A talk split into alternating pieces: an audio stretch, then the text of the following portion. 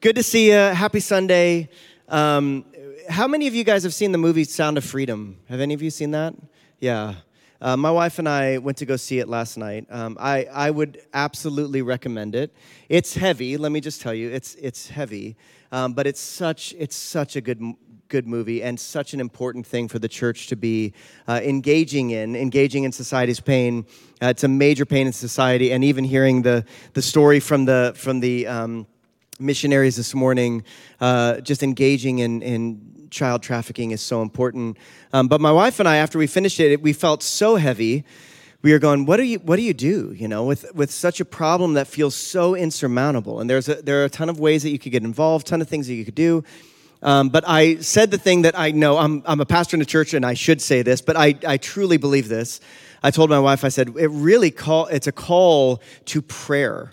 Um, this is such a big issue. Um, it's such a big thing that we are called to pray. And at Living Streams, we believe that prayer matters, that it really does something. Uh, it's not just uh, your wish list to God, it's not just a one sided conversation. Uh, it's hearing from the Lord, it's getting the Lord's heart and vision and praying for things uh, and praying on behalf of things that the Lord cares about. And so, Living Streams, we, we're a church that really, really cares about that. And in line with that, this Wednesday, uh, if you are an early riser, our, uh, our prayer team is putting together a prayer service that we're going to have going on uh, from now on for a while. Um, but Wednesday morning at 6.15, 6.15 a.m., some of you are like, I've been awake for three hours by that point. Uh, some of you are like, I haven't seen 615 in a very long time.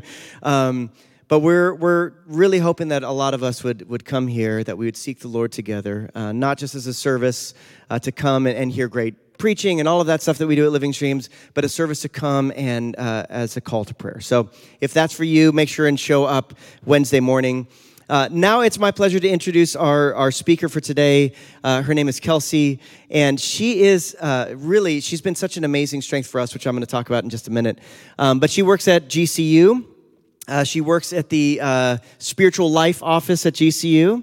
Uh, she also oversees the spiritual formation uh, program at, uh, at GCU, and she's also on the pastoral preaching team. Uh, so if you're a GCU student or have been recently a GCU student, you've probably seen Kelsey.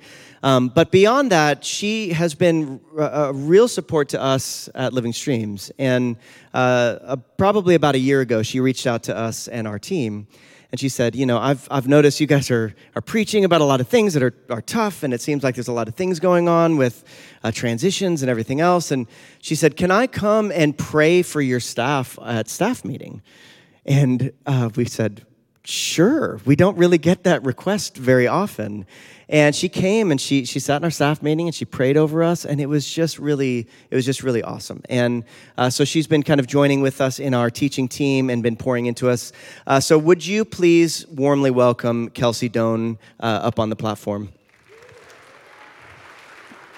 Thanks, Ryan. Well, good morning. How are you guys? Good. I have joked all morning that I uh, work at GCU, and so normally I'm teaching at 8 o'clock at night, not this early in the morning. So, good morning to all of you.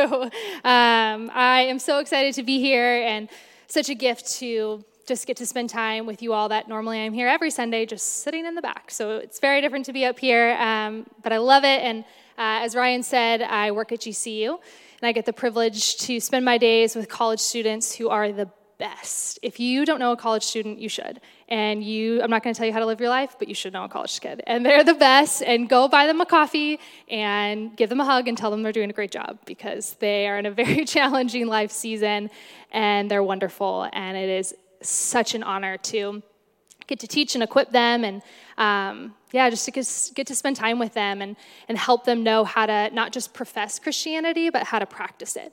Um, and so we spend our time teaching students um, through workshops and through retreats uh, just practical ways to follow the lord. Uh, a lot of times uh, it seems we're told hey pray or read your bible or be generous or give or be hospitable but we don't actually know how to do that. Uh, and so that's what our spiritual formation program is all about just helping students know how to do that and how to be people who um, are not just trying to be good Christians, but are training to be people who are formed in the image of God. Um, and it's actually possible through the work of the Spirit. And so, um, obviously, getting to work at GCU, I get asked a lot by my students. Uh, what did you want to be when you grow up? And what did you study? And are you doing uh, something similar?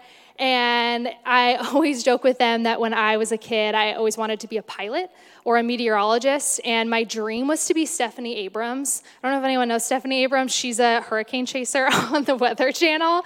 And I thought she was so cool. And still to this day, I think she still works there. I have a dream of meeting her one day telling her I didn't become what she does. But I just loved the intensity of the job, the structure, the the pressure. Um, I always thought that I would be in a high power career like an attorney or work on the East Coast, and I am doing nothing of the sorts uh, and am in a chaotic, messy, beautiful, sacred job. And so I always encourage our students. God, just as I was telling a woman after last service, God is the best author and he knows what he's doing. And so, even if you thought you would chase hurricanes for a living, which is a weird dream, but it was mine, uh, God knows uh, how to use you best. And I did get a small stint of that kind of dream of uh, a more you know, high power, wearing suits everyday life. Uh, after I graduated college, I went to seminary and took a semester off and spent it back east in DC um, and had just the utmost privilege to spend uh, a semester at International Justice Mission, which is an anti slavery organization. Um, it's a cool little connection um, with Ruben and Michelle today. And so I got to spend a semester in DC and fell in love with the city. It's so beautiful and fell in love with the culture and the people and the churches and the community that I had built, and the museums too, obviously, and all the history. And I'm not a real artsy person. It's not like I collect art or you know go to museums often. But when you're in DC, it's what you do. And a couple years ago, I was back on a trip to DC by myself doing some work with International Justice Mission, and I had an afternoon just to spend, and it was raining, and that kind of limits what you do in DC. And so I decided to hop on the metro and go to the National Portrait Gallery, which is one of my favorites. It's off kind of the main National Mall area. You walk in, there's a stunning atrium that just you could sit with a cup of coffee and a book for hours. And I'm, I'm kind of walking around, the museum's probably closing soon, and I'm up on the second floor. And at the time, uh, the second floor kind of area was dedicated to art that was depicting uh, the Civil War and art from the Civil War and depicting kind of what it would be like to be in that time period. And as I'm kind of walking, just enjoying my time, I notice um, on my right, I remember so clearly, there was this little room. Um, and inside the room, there was this statue, huge. And I think we have some pictures of it. Um, and it's bronze sculpture. And I, I kind of like peer in and lean in and, and wonder what's in there. And, and like I said, I'm not someone who's normally super moved by art. I think it's beautiful and wonderful. I just don't know a lot about it and feel like I not the smartest person when it comes to art. Uh, and I walk in and I'm just captivated. And it's this bronze sculpture of this soldier, and he's carrying this little boy who has a drum, and he's clearly injured or hurt. And, and the title of the sculpture was Carry Me and I'll Drum It Through. And I've learned later of kind of doing some research on the sculpture and looking at it that this was a story of drummer boys would be used often uh, during this time to call signals to say, hey, this is move forward, move back, this is what we're going to do. And this soldier apparently had come along this drummer boy and, and noticed he was hurt and injured and said, hey, what, what happened? And the story goes that the little boy said, I'm, I'm injured, I'm wounded, but if you carry me, I'll keep drumming, I'll keep going. And that's a sermon for another day and i just it, it moved me and it, it made me think of lament and community and worship in the midst of suffering and you should all go see the sculpture. It's, if it's still there it's wonderful. But i just got to thinking how it seems like the bible is like an art museum where just like in an art museum there's a there's a floor that's dedicated to one whole theme. At this time it was the civil war this whole hall. And every piece, piece of art is focused on depicting something of giving you a glimpse into into something of this world of pointing to this world. And they're all different they're all a little different angle they're all a little different focus but they all have the same heart and the same goal and that's the same with scripture right? That it's all focused on who our God is and what he's been up to and what he's going to do and what we who we are and how we live on mission with God this side of glory and next. But each book of the Bible is a little different. Gives us a little different glimpse. It's all by the same author, but it's a little different step into who our God is. And I imagine this, this artist, that this beautiful sculpture that I saw, wanted me and others to study it and examine it and know the author's name and maybe know kind of the, the unique parts about it and understand it, know the history of it.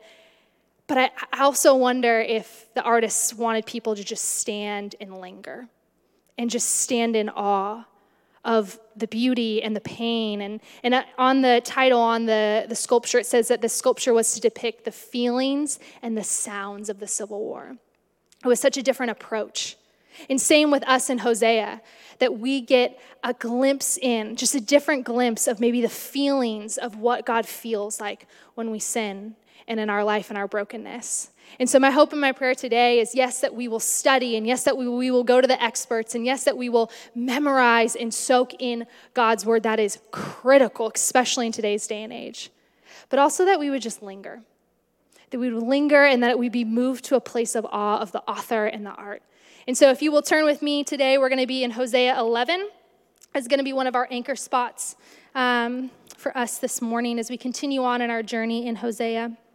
And so, if we've learned the last couple weeks, um, Hosea was a prophet. Um, he was he's now called a minor prophet, not because he's any less important, just because his book and some of the other minor prophets' books are smaller than the major prophets. And a prophet, if you're not familiar, if you just need a refresher, um, was not some weird like Harry Potter fortune teller kind of person. Uh, it was an ordinary person who was used by God to tell a message.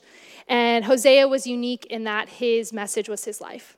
And Hosea, similar to other prophets, were really sensitive to evil. And we're hopefully going to get a glimpse of that today, um, of just that sensitivity to sin and evil. And so, as we know from chapter one in Hosea, that God was inviting Hosea to use his life. He said, Hosea, chapter one, two, I want you to go marry a prostitute. And I, she's going to go choose other lovers, and I want that to be a model of what my people have done and how I feel about it. And as I was sitting with this this week and just praying for our time this morning, I just don't want to miss the opportunity to hold space for those of us in this room that have pain around marriage or family. In a story like Hosea, where we're looking at brokenness really close up, you look at the stats in today's day and age and you just look at people's stories. In a room this size, people are going to be touched by pain around marriage or family or kids. And so I just want you to know I've been praying for you this week. We've been praying for you this week. And, and our hope and prayer is that as we sit in this story about a family that is in, tr- in just deep in pain, deep in pain, that you would also, if you are deep in pain in family and marriage, that you would feel held close by God. That as Isaiah says, that God is a wonderful counselor, and that you might, in your own pain and in your own sorrow and trauma, as we journey through, that you would feel really held close by the wonderful counselor. So, as we continue on, um, Hosea 11, just to kind of get our bearings, like kind of a border on a puzzle. Um, if you're taking notes and it's helpful for you, this might be a good thing to write down. Um, kind of the outline for Hosea that helps me when I'm going back through a book of the Bible. Chapters 1 through 3, um, kind of the, the summary and the title of that is A Broken Marriage, symbolizing God's covenant with Israel. Again, that covenant word is so critical. And then chapters 4 through 14 is Israel's unfaithfulness and God's compassion. And so obviously, Hosea was a prophet. He came, God invited him to come give a message. He needed a message. But what, what was the message and why was he needed? Why was he needed? And we see right back in chapter one that the people were unfaithful. That's the word, unfaithful. Covenant and unfaithful is the language that we see all through Hosea. And Derek Kidner, who uh, was an Old Testament scholar, he said that the people Hosea was prophesying to were reaching the terminal stage of the infection. That it wasn't just that they had a bad day, that there was something dead inside of them, something that was so wrong and so unfaithful to God and so, so af- separate from God. That there needed to be a prophet to come and say, You have to be, you have to return, you have to return, you have to be reconciled to God. And so Hosea 4 gives us a glimpse of kind of what was that. Because you may be asking, as I did, well, what was going on here? What was some of the unfaithfulness? And Hosea 4, as we'll see on this slide, gives us uh, just kind of an insight to that. So it says that there was no faithfulness, no love, no acknowledgement of God in the land. There is only cursing, lying, and murder. Stealing and adultery, they break all bonds, and bloodshed follows bloodshed.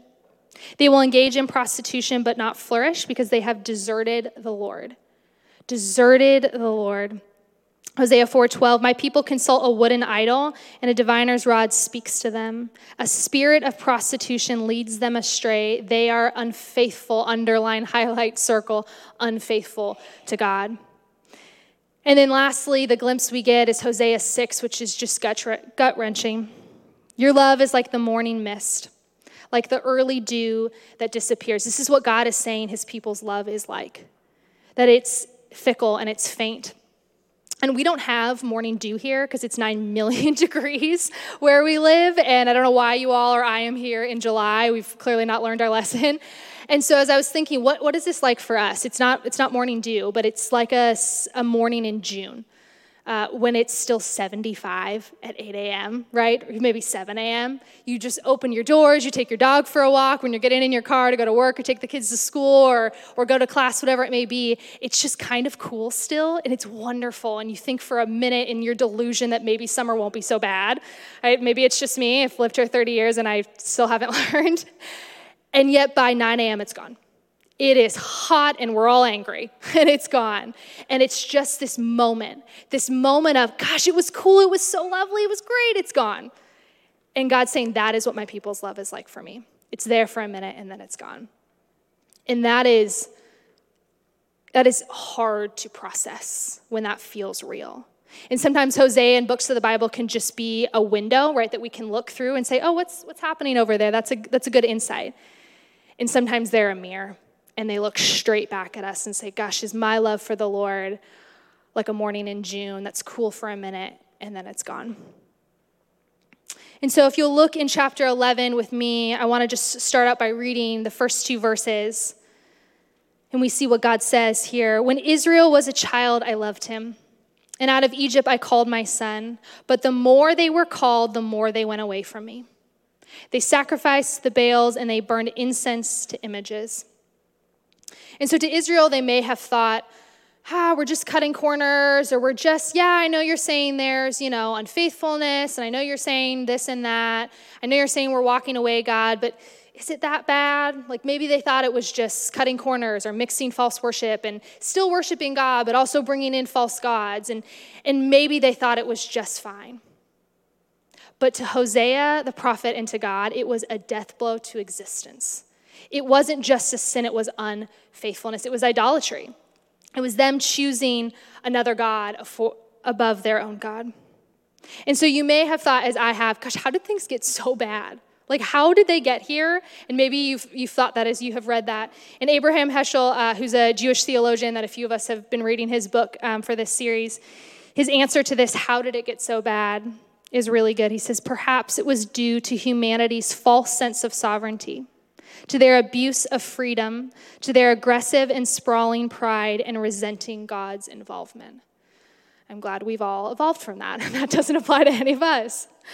This quote is one of the most stunning quotes I've read in a long time, and it is hard to take in. That pride was aggressive and sprawling, and that the people of God didn't want God's involvement. I just wonder how much that can be said of us sometimes, too. That a false sense of sovereignty, that thinking we are God, and yet we're not. And sin, as we've mentioned in Hosea, is using the word unfaithfulness. And that is so beautiful. It's so powerful, the fact that our God speaks about our sin in the context of a covenant. And it's talked about often and intensely. If you've read through Hosea, if you've been journeying with us, if you're new to the sermon series, uh, God is serious and Hosea is serious about unfaithfulness. And Hosea, through the work of God in him, had a deep sensitivity to sin and evil. He had a keen awareness and a deep, a deep sensitivity to what was going on in this moment. And so this week, as I was preparing for this, uh, I, I, just was curious uh, what people around me thought about their own sin. As, as we see how Hosea felt about sin, I just wondered how we felt about sin. And so I texted some friends uh, with no context, uh, and I asked them two questions. One, uh, how do you feel when you sin? And two, how do you think God feels about you when you sin? And this is what happens when you have a friend who teaches the Bible for a living. You get weird questions in your inbox uh, late on Thursday night. And their responses were beautiful and stunning and really honest. And I was so grateful for their input. And kind of the theme of the responses that I got of how we feel about our sin were three things. One is that we like to avoid or be in denial of our sin. That if I just turn on Netflix, maybe I won't feel so bad about it. Or if I just drive past that car that I rudely use a certain finger toward, maybe I won't feel so bad. or two, that I just need to give God space. Like if we hurt someone in our life, that maybe I just need to give them space because they probably don't want to be around me right now and I'll let them cool down. So maybe I need to do the same for God. Or three, that we feel like we owe God something or we owe God some good.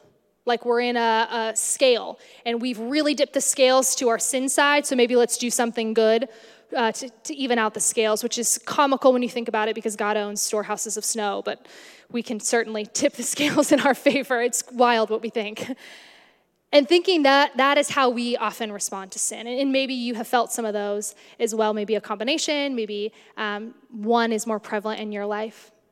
And if that's how we feel about sin, I wonder how God feels about us when we sin.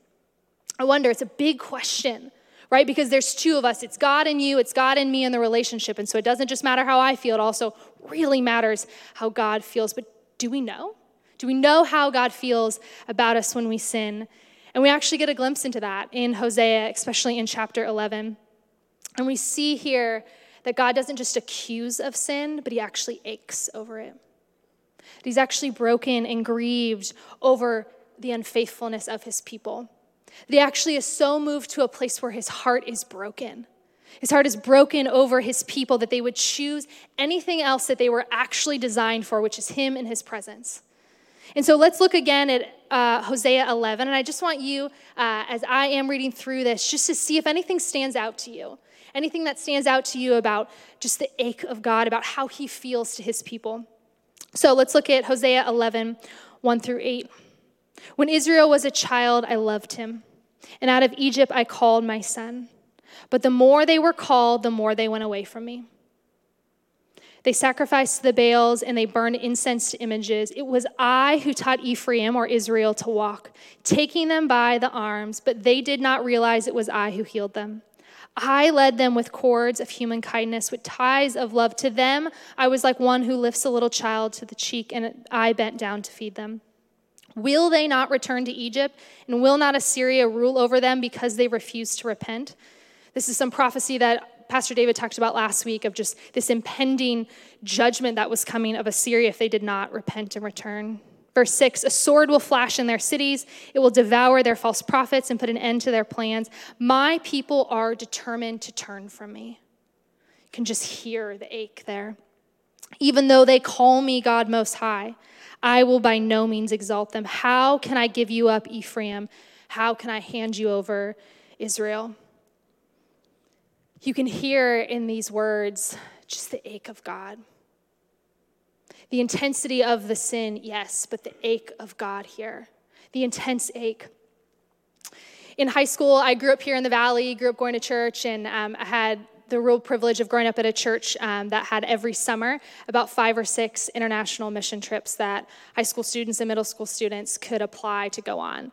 And I don't know if we always had the best, holiest reasons for why we wanted to go, maybe just spend two weeks in a cool country with our friends, but the Holy Spirit was kind and always moved in our hearts. And I got to see places of the world that I probably never would have and got to see churches and people and experience God, and it, it broadened my narrative of who God is.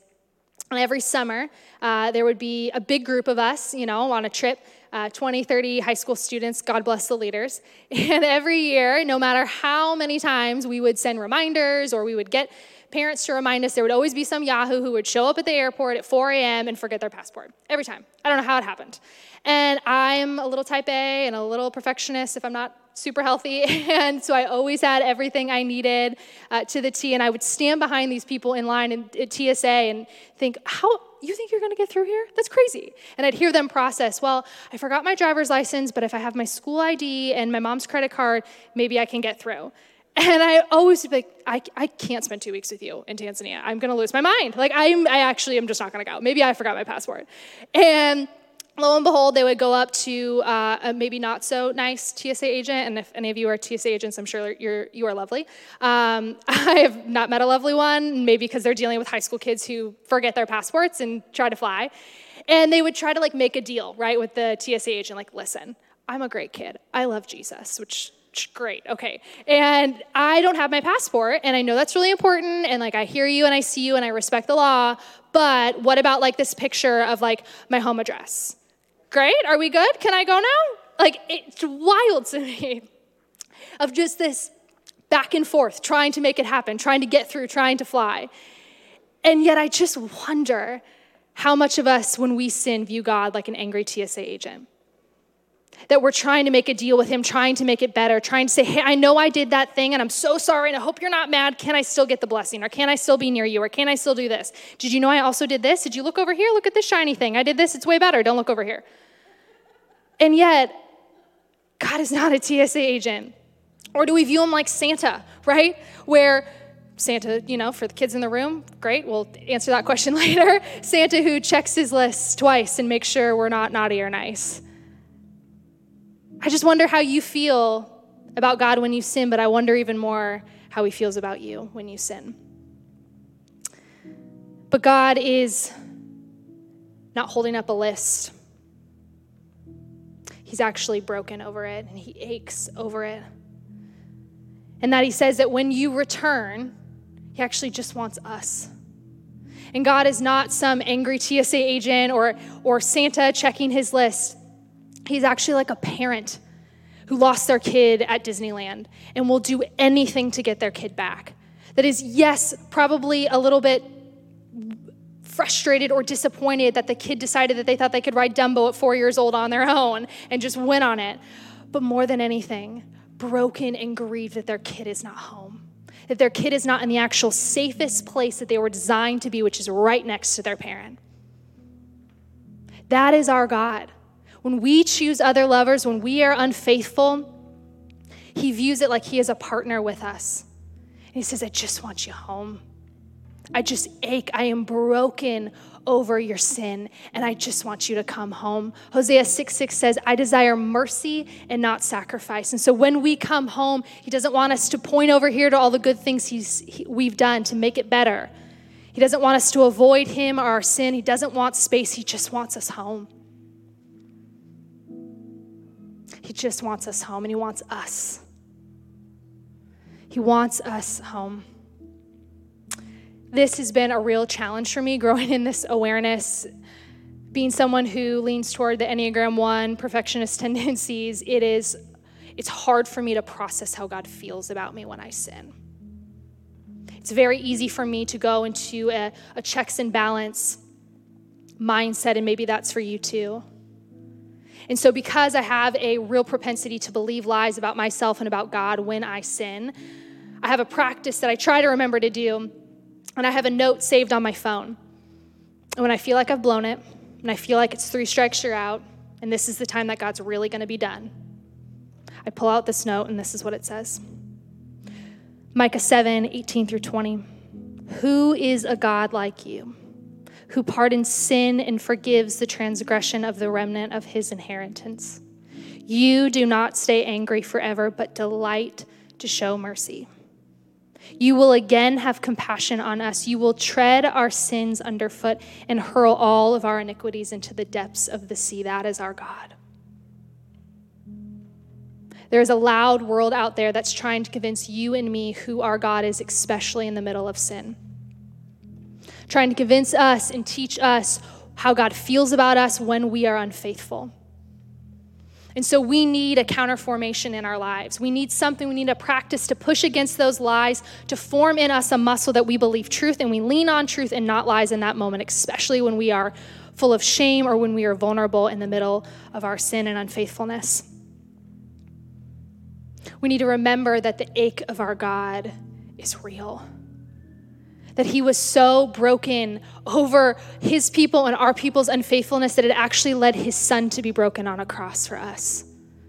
And so we know that actually our covenant relationship with God is not based on our perfection and our faithfulness. It's his. 2 Timothy 2:13 speaking of Jesus says if we are faithless, which we are way more than we would like to admit, if we are faithless, he actually remains faithful because he cannot disown himself we have a God who is deeply aware of our unfaithfulness. I don't think it surprises him. and when we are unfaithful, he just wants us home. He wants us to return home because He aches. He aches like a parent, like a partner. And yet, He is the perfect parent and the perfect partner. He is the perfect covenant keeper. And it's hard to remember that in times of sin. It really is. No matter our predispositions to whatever it may be. And so we need a practice that helps us with that. And so about a year ago, I was listening to a podcast and I heard the person uh, talk about how when they apologize, they started doing before they apologize that they would say thank you. So if the person was late to a meeting, they would first say, Hey, thank you for your patience. I'm sorry I was late. Or, Hey, thank you for not uh, clapping back at me. I'm sorry for that harsh word. Hey, thank you for, for paying for dinner. You know, I'm sorry that I didn't pay again, or whatever it may be. And I just wonder, I'm just going to leave this wondering with us. I wonder what it would do for the formation of our souls in times of sin if we if we leaned into gratitude before confession. If we spoke something true about God and thanked him for that and then stated our confession. Such as God, thank you that you are never unavailable. I'm sorry that I I just didn't notice you this week. God, thank you that you are never harsh with me. I'm sorry that I was harsh with this person or myself. God, thank you that you are never fickle, that you are stable, and that you keep your word. I'm sorry that I lied about this thing. I just, I wonder, I wonder what it would do for the formation of our souls if we this week, when we notice we, we were unfaithful, the times that we notice that we choose other loves, that we mix other loves with God, that we walk away, as it talks about in Hosea 11. If upon our return, if upon our return to a God who says, I will hurl all of your iniquities into the depths of the sea, I will wash you whiter than snow. If we just paused for worship in that moment, if we reminded our souls who God is in that moment, and then stated our confession what that could do for us. And so that's my invitation for us this week is that we would do that. Maybe practice it with someone else too. If you're late to a meeting or if you, whatever it may be, practice it with others, practice it with God, and let's just see what happens. It's like a little experiment that we could do as a little community this week. I just wonder what might happen. And so we're going to take some time now as we have the last couple weeks to just give space for the Spirit of God to move. He knows each of our hearts. He knows the places we've been unfaithful. No matter if we think we've been unfaithful or little or a lot, the foot of the cross is level ground, and we're all welcome back home. So we're going to give some space now just for you and the Lord to work in the quietness of your heart. And, and here's the invitation. We're just going to do three things. First is just tell God what you're grateful for. What are you thankful for because of what you're confessing? Is it a harsh word? Is it I don't know what it is for you. Whatever it may be, what do you want to thank God for? Is it a lack of attention to God? Is it, I don't know. That's between you and the Spirit. But thank Him for something. And then state your confession of where you need to return. And then when you're ready, you can partake in communion on your own. You should have gotten a little cup when you walk in. Um, if you don't have one, there'll be some people walking through the aisles that can hand you one. There's a tiny little cellophane top that gets the little cracker out on top and then the juice on the bottom. And communion, uh, the Greek word for it is Eucharisteo, which means thanksgiving. And so it's really fitting that we, we just take a moment to thank God. Thank God for his covenant. Thank God that he is the faithful partner, that he is our king and our friend, and that he actually loves us so much that he aches when we sin. And that we can return home knowing he's not some angry person, that he is, he just loves us and he wants us home. So we're going to do that now. Um, it's just spend some time in gratitude and confession, and then when you're ready to take communion on your own. And lastly, I just I just invite us to spend this time on our knees. I think there's something, um, as Pastor David has modeled for us really well. When we get our body involved with the posture of our heart, or when we get our body involved with the posture of heart we want to have, it does some really wonderful things. And so, if you're able to spend this time on your knees, either up at the front or in the aisle or in your own row, just to commune with the Spirit of God